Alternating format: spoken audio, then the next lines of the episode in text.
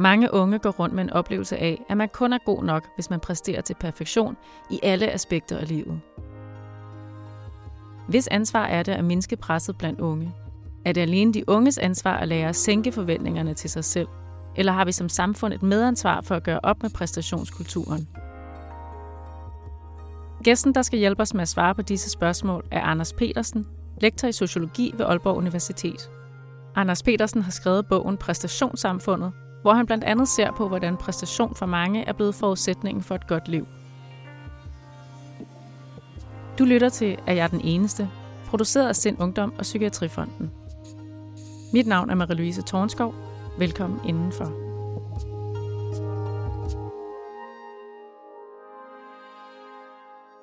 Velkommen til, Anders. Tak skal du have. Hvor mener du det store pres, som unge i dag oplever, stammer fra? Det stammer fra flere kanter, naturligvis, men øh, det, som jeg har forsøgt at beskrive, er, hvordan det er blevet institutionaliseret. Det vil sige lagt inden for rammerne af de institutionelle sammenhænge, som vi alle sammen, og særligt børn og unge, er i, det vil sige fra børnehave, op igennem folkeskolen, gymnasier, op igennem alle de her uddannelsesmæssige institutioner, der ligger der et, øh, et stort og klart og tydeligt pres på børnene om at de unge mennesker om at præstere på en bestemt måde. Og vi kommer ind på det mere sådan institutionelle senere. Mm. Hvorfor tror du, at så mange unge higer efter den her perfektion? Jamen, der er flere årsager naturligvis, men øh, en af dem, som jeg peger på, og som jeg synes er rigtig relevant at drage frem hele tiden, det er, at når vi nu engang har lavet, konstrueret, bygget et præstationssamfund op, så hele ideen om at skulle præstere hele tiden og uafbrudt, det medfører også, at man naturligvis gerne så at sige vil gøre det så godt som overhovedet muligt. Plus at der er nogle forventninger om, at man, øh, når man præsterer, gør det til øh, UG med kryds og slange, som det hed i gamle dage, altså helt top øh, præstation, øh, fordi at det er derigennem, man så at sige viser, at man er duelig, at man er god nok, at man kan finde ud af det, at man kan konkurrere med de andre, og så havne øverst op på øh, sejrskamlen. Så den forståelse ligger der fuldstændig i den måde, vi nogle gange øh, opfatter, hvad øh, præstation i det hele taget er for noget. Og det får sådan et ekstra pondus hos børn og de unge mennesker, når det også er den forståelse, der nogle gange bliver bibragt dem igennem de her institutionelle sammenhænge, som jeg nævnte lige før. Så hvor i gamle dage, så netop øh, det at øh, få noget til UG med kryds og slange, eller at få et 13-tal, det var noget exceptionelt, noget der skete sjældent, ja. men hvor det er blevet mere normalt i dag, at man... Ja, altså det perfekte er jo i den forstand gået hen og blevet det normale. Og det vil jo sige, at det er gået hen og blevet unormalt. Og i den forstand, så bliver det jo mærkværdigt, at det så er det, man stræber efter. Men, men der er pointen jo netop, at når at forventningen om, at det at kunne nå idealet hele tiden ligger der sammen, som sådan en, en, en, en nærmest sådan tung dyne hen over os, øh, så øh, tror der pokker, at øh, børn og unge mennesker nogle gange stræber efter det så meget, fordi at det er det, de ligesom forventes at skulle gøre. Der er ikke noget andet, der næsten er på spil. Det er en selvfølgelighed, at det forekommer på den her måde. Det er helt fuldstændig almindeligt, at det nogle gange er det perfekte, der er det eneste rigtige. Alt andet er skrald, eller uduligt, eller ubrugeligt. Øh, og det er det naturligvis ikke i realiteterne, men det er det inde i hovederne og inde i bevidstheden, inde i de unge mennesker og børnenes forestillinger om, hvordan tingene nogle gange er, og hvordan de også i allerhøjeste grad burde være. Og der er jo mange parametre, som man kan øh, score højt på, øh, mm. eller som man skal præstere på. Mm. Hvis vi starter med det her med øh, karakterer. Mm. Øhm, ifølge en undersøgelse af selvværd og oplevelse af pres blandt 16-24-årige, som Psykiatrifonden har lavet i 2017, så er der 41 procent af de unge, der er under uddannelse, der er altid eller kun ofte, eller ofte kun tilfredse med deres præstationer, når de får 10 eller 12 taller. Mm. Og 42 procent af de unge, der er under uddannelse, er enige eller meget enige i, at det er nødvendigt at få topkarakter, hvis de vil have et godt liv. Mm. Hvorfor tænker så mange af os, at vi skal ligge i den højeste ende af skalaen? Men jeg synes, man skal lægge mærke til den forudsætning, der ligger i det andet spørgsmål, du egentlig stiller, den anden undersøgelse. Altså forventningen om at kunne få et godt liv. For det her, der er vi jo inde på noget af det, der er fuldstændig centralt her. Det er, sind, øh, det er adgangsbilletter. Det er løsen til at kunne nå det, man tror går hen og bliver det gode liv for en. Og når det nogle gange forholder sig på den måde, så er det klart, at man vil ikke nøjes med noget andet end det. Hvorfor det? Fordi ideen om det gode liv er fuldstændig indlagt i forudsætningen om, at du kun kan nå dertil hvis du nogle gange præsterer på øverste hylde. Og det vil sige, på øverste hylde i karakterskalaen, det er 10 og 12-taller. Alt andet er så adgangsbilletten til hvad? Ja, det modsatte, nemlig det ikke at kunne løse et godt liv ind. Og der har vi kernen i meget af det her. Og når det er, at det er en forudsætning, der spiller ind på flere og flere unge mennesker, fordi vi skal selvfølgelig også lægge mærke til, at det ikke er majoriteten, der svarer på den her måde. Men 42-44 procent, hvis jeg husker korrekt, der nogle gange tager den her type af, så at sige, svarmuligheder til sig. Ja, det er jo hulens masse børn og unge mennesker. Og det vi har kunnet opleve er jo, at det er en stigende udvikling, vi nogle gange taler om her. Ikke? Så vi, vi, vi bliver nødt til at se, hvad det er, vi associerer det her med, og hvad vi også associerer det med i forhold til børnene og de unge mennesker. Og det vil sige, at hvis det er det gode liv, der venter på dem derude, så frem de fald, de præsterer til 10 og 12 alder, jamen så tror der pokker, at det er det, de svarer. Ikke? Så tror der pokker, at det er også det, de går efter, så at sige. Ikke? Så, så der er ikke noget mærkværdigt i det her. Det strukturelle, systemiske forudsætninger, der bliver lagt ind under huden på børn og de unge mennesker her. Og hvad er det så, der har ændret sig? Altså, er det ideen om, hvad det gode liv er, der har ændret sig? Er det ideen om, hvordan man kommer derhen? Øh, hvorfor er det, mm. at øh, ja, den her ændring er sket? Det er blandingsbatteri, naturligvis, men forudsætningerne og forestillingerne om, hvad et godt liv er, har helt klart ændret sig. Og så har forudsætningerne for at kunne indløse det her gode liv også ændret sig. Så hvor tidligere var det at præstere godt en mulighed, som de børn, eller som børn og de unge mennesker nogle gange, så at sige, kunne se sig selv i, så er det et krav, der bliver stillet til dem nu, før de det hele taget kan komme frem til noget, der minder om et godt liv. Og hvordan kan det krav i det hele taget opstå? Så er vi tilbage til institutionaliseringen af de her ting. Det er noget, der er lagt inden for rammerne af den måde, vi gør børn på i vores daginstitutioner, i vores skoler, i vores gymnasier, helt op på universitetsniveau. Og så kommer det jo til at bonge rigtig kraftigt ud, når vi nogle gange kommer ud på arbejdsmarkedet i sidste ende. Så der er ingen, igen, mærkværdigheder forbundet med det her. Og du spørger, hvad er så anderledes nu? Jamen sådan forholdt det sig ikke tidligere. Sådan var det ikke, at du skulle nødvendigvis agere som om, at der kun var én ting, der var den rigtige, nemlig at stå øverst på sejrskammen, for at du kunne komme ud og få det her gode liv. Men det er det nu. Og det er det, de børnene og de unge mennesker godt ved. De kan godt finde ud af at skælne imellem det en gang imellem. Men de ved godt, at hvis det virkelig skal batte noget, så er det der, de skal være. Er det i øh, effektiviseringens navn, eller øh, er det reformers skyld? Er det mm. øh, sociale medier? Øh, ja. hvad, hvad er det, ligesom, der har udgjort, ja. at vi ser os på en anden måde nu? Ja. Igen, så er det godt og grundigt et uh, blandingsbatteri her. Men hvis du tager det første, siger, er det i effektiviseringstegn, så tænker jeg, effektivisering i forhold til hvad? Ja, effektivisering i forhold til, hvad det vil sige at være et menneske. Ikke? Hvad er det, vi skal kunne som mennesker? Hvad er det for nogle forventninger, nogle normer og nogle krav, der bliver stillet til os? Og der er ikke nogen tvivl om, at de er blevet effektiviseret, de forestillinger om, hvad vi nogle gange skal kunne være, gøre, blive som mennesker. Og det ligger i den forståelse, vi nogle gange bruger om, hvad det er for nogle karakteristika, et menneske nogle gange særligt skal kunne erhverve. Være fleksible og omstillingsparate, hele tiden tilpasningsdygtige, hele tiden være i stand til at kunne manøvrere på forskellige platforme i forskellige sammenhænge, dit, du, dat. Det er ekstremt nødvendigt for at være et effektivt menneske i dag, at du formår at gøre det. Er det så kun et sted, det her nogle gange drejer sig om? Nej, det er det ikke. Det er utrolig mange forskellige typer platforme, det her det drejer sig om. Så det er ikke kun i skolen, det er ikke kun på gymnasiet, det er også ude på de sociale medier. Det er også der, hvor de skal være i stand til at vise sig som de her vindertyper, der er omstillingsparate og hele tiden tilpasningsdygtige, i stand til at manøvrere med forskellige ting, flere bolde i luften og alt det der hul mig, som vi godt ved. Og når de så er færdige på de sociale medier, så kan de gå andre plat- til andre platforme, hvor det er præcis det samme, det gør sig gældende så har de fri for hele tiden at skulle agere i det her univers om, hvad det vi nogle gange skal kunne være, blive til som mennesker. Nej, der er næsten ingen frihed i den forstand tilbage. Det krav, det lurer øh, over os, så at sige, hele tiden. Ja, for 72 procent øh, af de unge er enige eller meget enige i, at de kan blive præcis det, de vil, hvis bare de tager sig sammen. Øhm, og et stort flertal af de unge i undersøgelsen mener, at succes i livet udelukkende hviler på dem selv. Mm.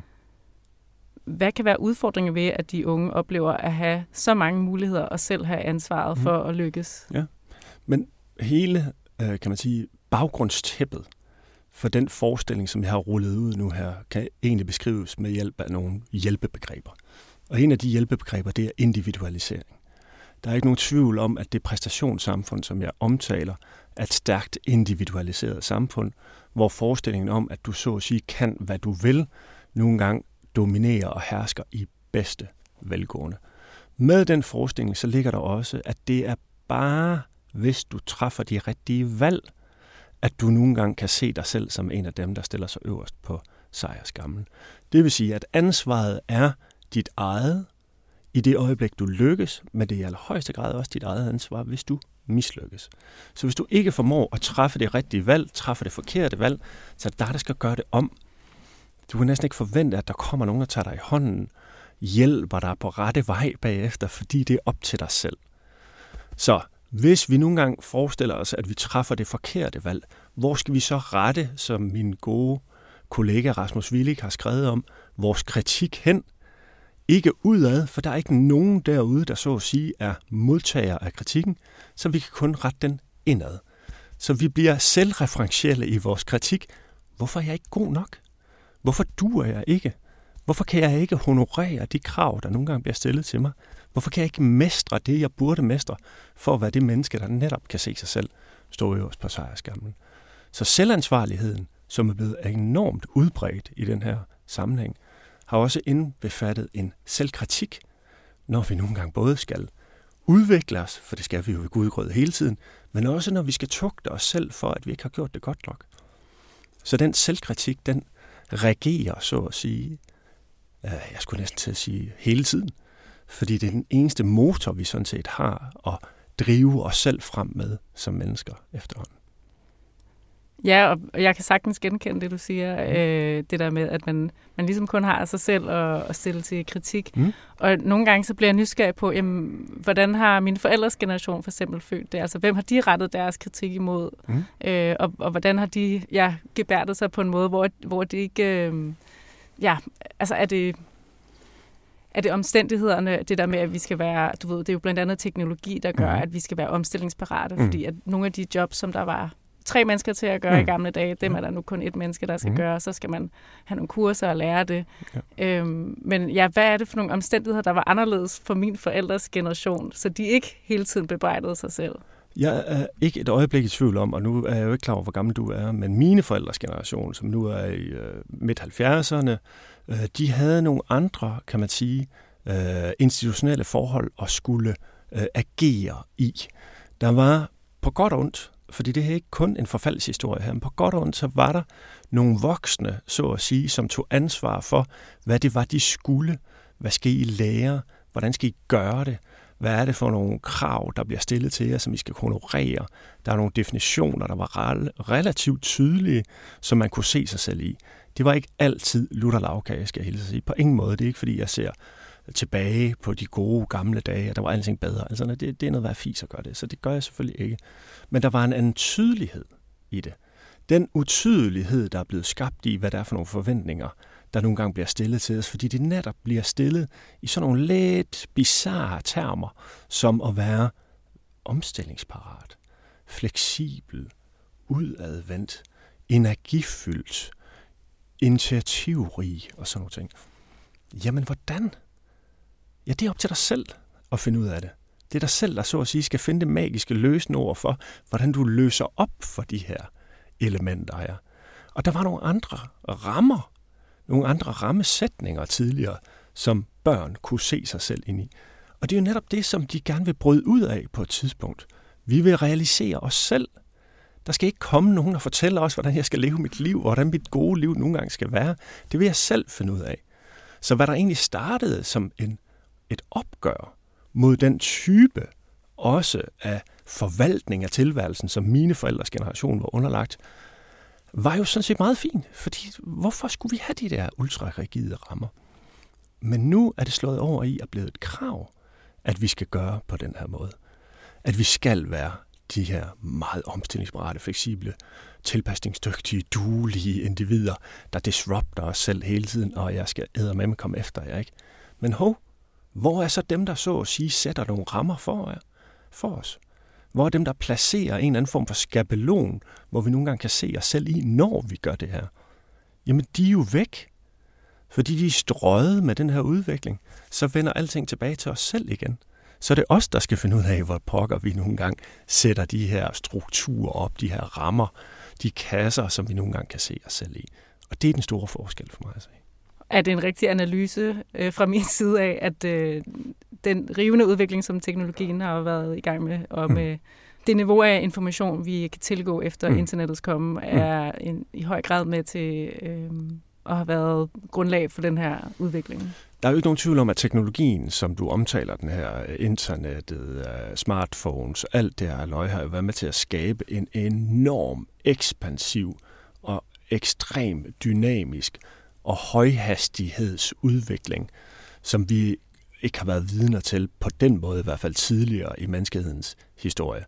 Har den haft en betydning for den måde, vi nogle gange så at sige bliver øh, bombarderet med information og alle mulige ting, vi skal forholde os til hele tiden? Ja, i allerhøjeste grad. Og vi ved fra undersøgelser, selvom nogen siger, jamen så kan man jo bare slukke for det, så kan man jo bare lade være. Ja, men så nemt er det altså ikke, vel? For det er jo der, man også lever livet på. Ikke? Så forestillingen om, at det er sådan en eller anden form for add-on, de her sociale medier til særligt børn og unges liv efterhånden, er jo på mange måder helt forfejlet. Det er en del af livet. Det er en del af deres tilværelse. Så derfor så skal de jo også, så at sige, tilgås på en fornuftig måde. Men hvordan gør man det? Ja, også, også en del af arbejdsmarkedet ikke? Jamen, og erhvervslivet, det er de, der venter på den anden side. Ikke? Jamen, det er da helt klart. Altså, det er jo det, der er med et øh, meget, meget bredt begreb hedder digitalisering og digitaliseringskompetencer. Og det har vi da om nogen er blevet turet ørerne fulde om her på den seneste tid, at det er det, vi skal kunne alle sammen. Ikke? Så selvfølgelig er det også en del af de unge og børnenes øh, liv, absolut. Men, men sådan en som mig øh, må jo hele tiden være opmærksom på, hvad er det også for nogle øh, utilsigtede konsekvenser, der nogle gange findes ved den her type af udvikling. Og det er jo i allerhøjeste grad det, jeg øh, så at sige forsøger om ikke andet at gøre opmærksom på.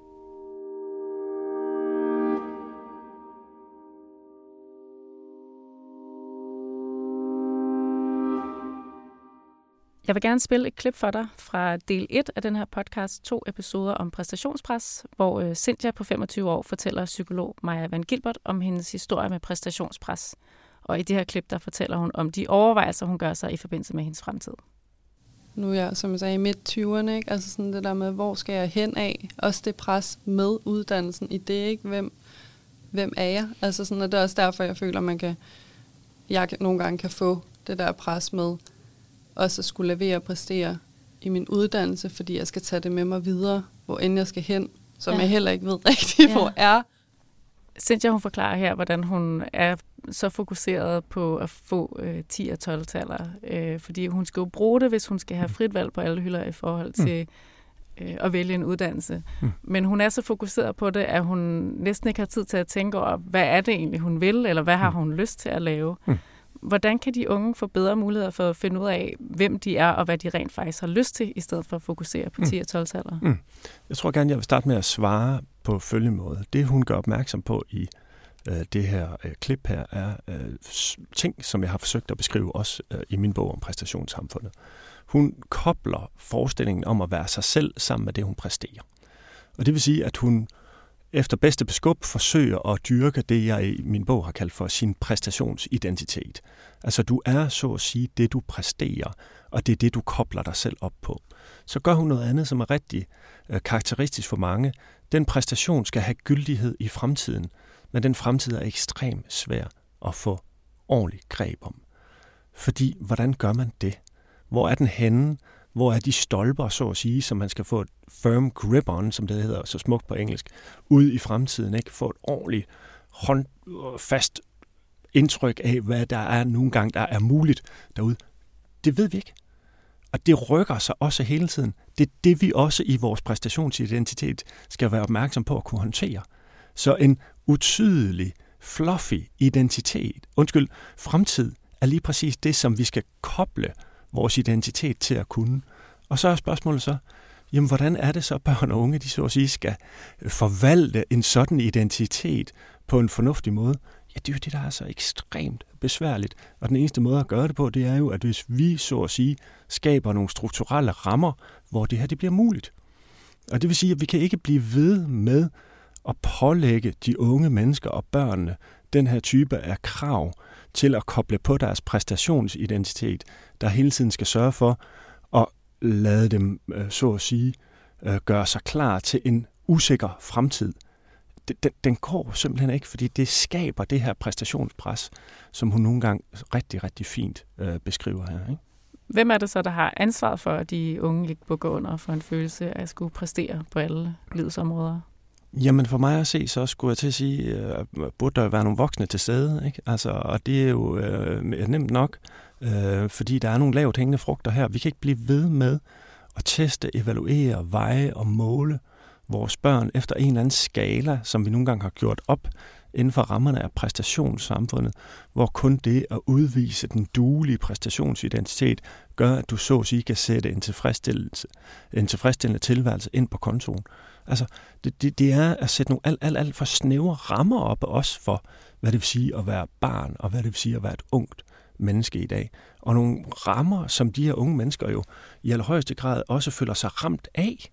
Altså, de taler jo selv om det som, at de skal præstere under pres hele tiden. Ikke? Pres fra hvem? Ja, i allerhøjeste grad pres fra omgivelserne, men pres, som de også internaliserer. Ikke? Det må vi jo, så at sige, som voksne, sørge for at lette det her pres her. Ikke? Vi må sørge for at tage nogle af de her elementer ud, der presser. Og det kan vi selvfølgelig godt diskutere igen om fem år. Jamen, hvordan gør vi nu det? Men vi kan også bare gå i gang, fordi vi ved det godt. Vi ved godt, så at sige, hvad det er, der skal til. Vi ved godt, hvad det er for nogle pedaler, vi nogle gange skal trykke på. Så for mig at se, så... Mm, og, ja, jeg skulle lige så sige, kom der bare i gang, mand. Ikke? Få nu truffet de valg, der skal træffes. Ikke? Ja, nu er vi inde i de her øh, strukturelle mekanismer, mm. øh, som, som vi, du snakker om også tidligere i interviewet. Mm. Prøv at blive helt konkret. Altså, hvad er det, der skal øh, fjernes? Hvad er det, der skal laves om på? Hvad er det, der skal øh, indføres? Ja, hvis vi kigger bare på, hvordan det nogle gange forholder sig i folkeskolen. Ikke? Hvad det er for nogle mængder af test og evalueringer, som børn nogle gange skal gennemgå, for at de i løbet af et, øh, en skoleperiode, så at sige, kan se sig selv som værende duelig til at komme videre i uddannelsessystemet. Ikke? Nu tager jeg bare et eksempel, som er helt øh, råber til himlen for mig at se. Når du nogle gange går i 7. og 8. klasse, så skal du igennem en uddannelsesparathedsvurdering. Ikke? Man kan jo starte med at bare smage på det her ord, ikke? Uddannelsesparathedsvurdering. Ikke? Parat til hvad? Ikke? Parat til at komme videre i uddannelsessystemet. Er du nogle gange duelig nok til det? Jeg kan fortælle jer, at der er et ekstremt forventningspres på de her børn og unge mennesker, når de går ind i den her proces. Hvad bliver de vurderet efter? Hvordan kan de nogle gange klare det? Hvad er det for nogle elementer, der nogle gange skal tikke ind, så at sige, hos dem, før at de nogle gange bonger rigtigt ud, osv. osv. Så er der alt, hvad der hedder nationale test. Så er der test, som de enkelte skoler så at sige selv iværksætter for at understøtte det, at de nationale test helst skal bonge ud på den rigtige måde. Så er der evalueringer af de enkelte fagområder for det enkelte barn, som nogle gange kommer hjem til forældrene, som nogle gange skal snakke med sine børn om, hvorvidt de nogle gange er gode nok inden for de her områder, og dit den dundan. Hvorfor trækker man da ikke nogen af de her forestillinger ud? at det at gå i folkeskolen og gå i skole for et barn i 7. og 8. klasse, hvorfor trækker man ikke, hvad, hvorfor skulle det partout give et bedre barn, der er mere parat til at komme i gymnasie? Det kan jeg ved gudgrød ikke forstå. Og nu snakker vi meget om øh, skolesystemet, og mm. det er jo også noget, man kan skrue på øh, nemt fra øh, et samfundsmæssigt perspektiv, fordi mm. at det er noget, som vi alle sammen betaler til, og det er mm. noget, som der kan lovgives omkring hvad med de her øh, andre øh, parametre, man skal præstere på, for eksempel udseende, mm. social liv, ja. øh, den slags? Ja, og det har jo altid været sådan. Det er måske lidt bombastisk at sige det. Det har i hvert fald i mange år været sådan, at det at skulle så at sige markere sig ved hjælp af sit udseende, den man nogle gange er, kvæg det man har på, den måde ens hår er osv. osv., har været centralt. Nu har vi bare fået det lille element ind, der hedder sociale medier, hvor du også, så at sige, skal sætte dig selv på display på disse medier, for at kunne vise andre, hvordan du nogle gange er som person, hvordan du ser ud, hvordan du nogle gange tager dig ud, osv. osv. Og jeg tror, man bedst kan forstå det på den her måde, som en øh, tysk øh, sociolog, som hedder Andreas Reichwitz, øh, taler om.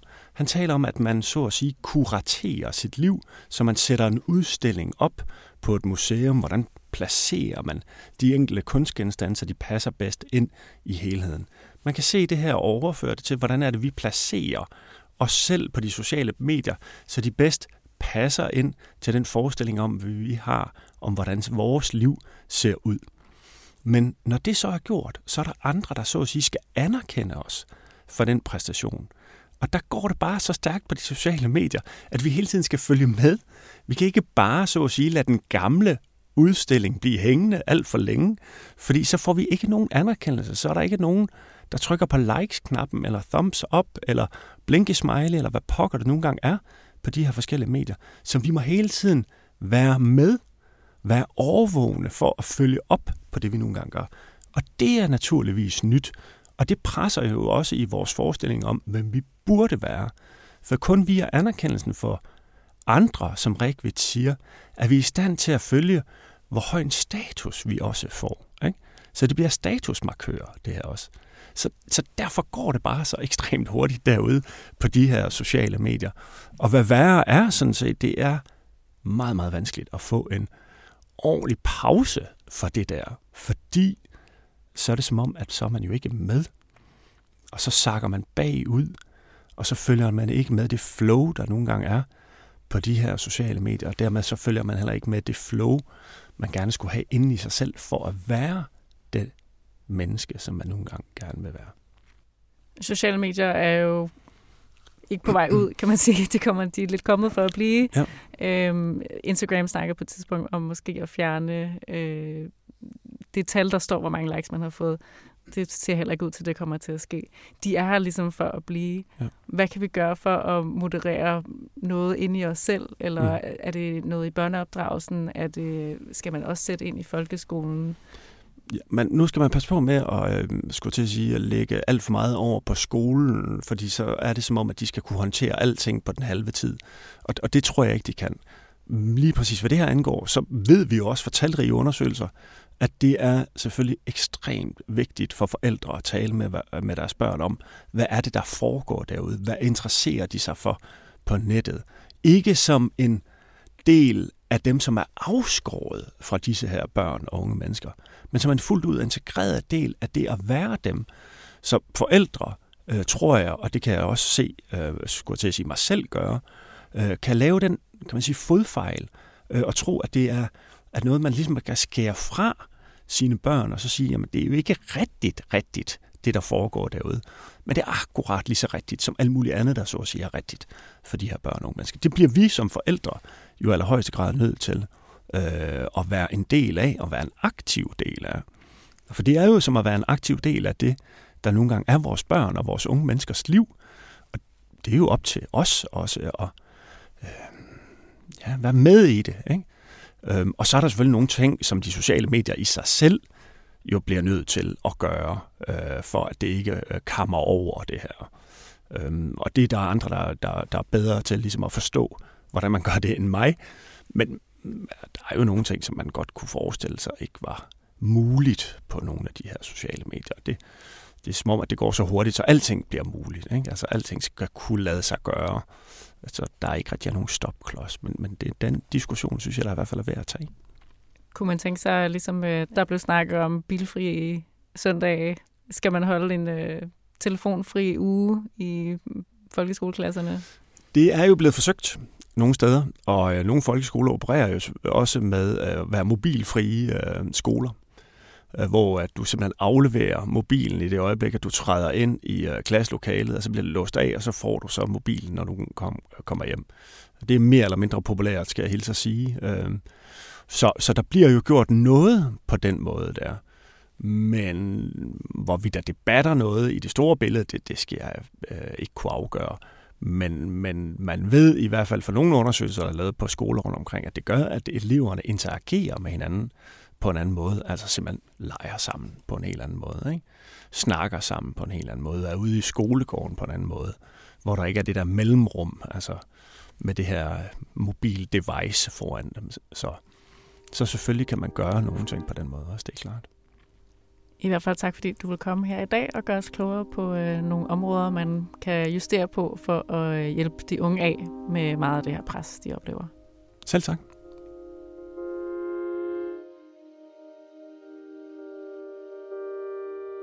Hvis du selv eller nogen, du kender, har brug for nogen at tale med, så kan du benytte dig af Psykiatrifondens gratis og anonyme rådgivning via telefonnummer 39 25 25 25 eller chatrådgivning på deres hjemmeside psykiatrifonden.dk. Du kan også henvende dig til Sind Ungdom, der tilbyder lokale fællesskaber for unge psykisk sårbare. Find dit lokale klubfællesskab på sindungdom.dk.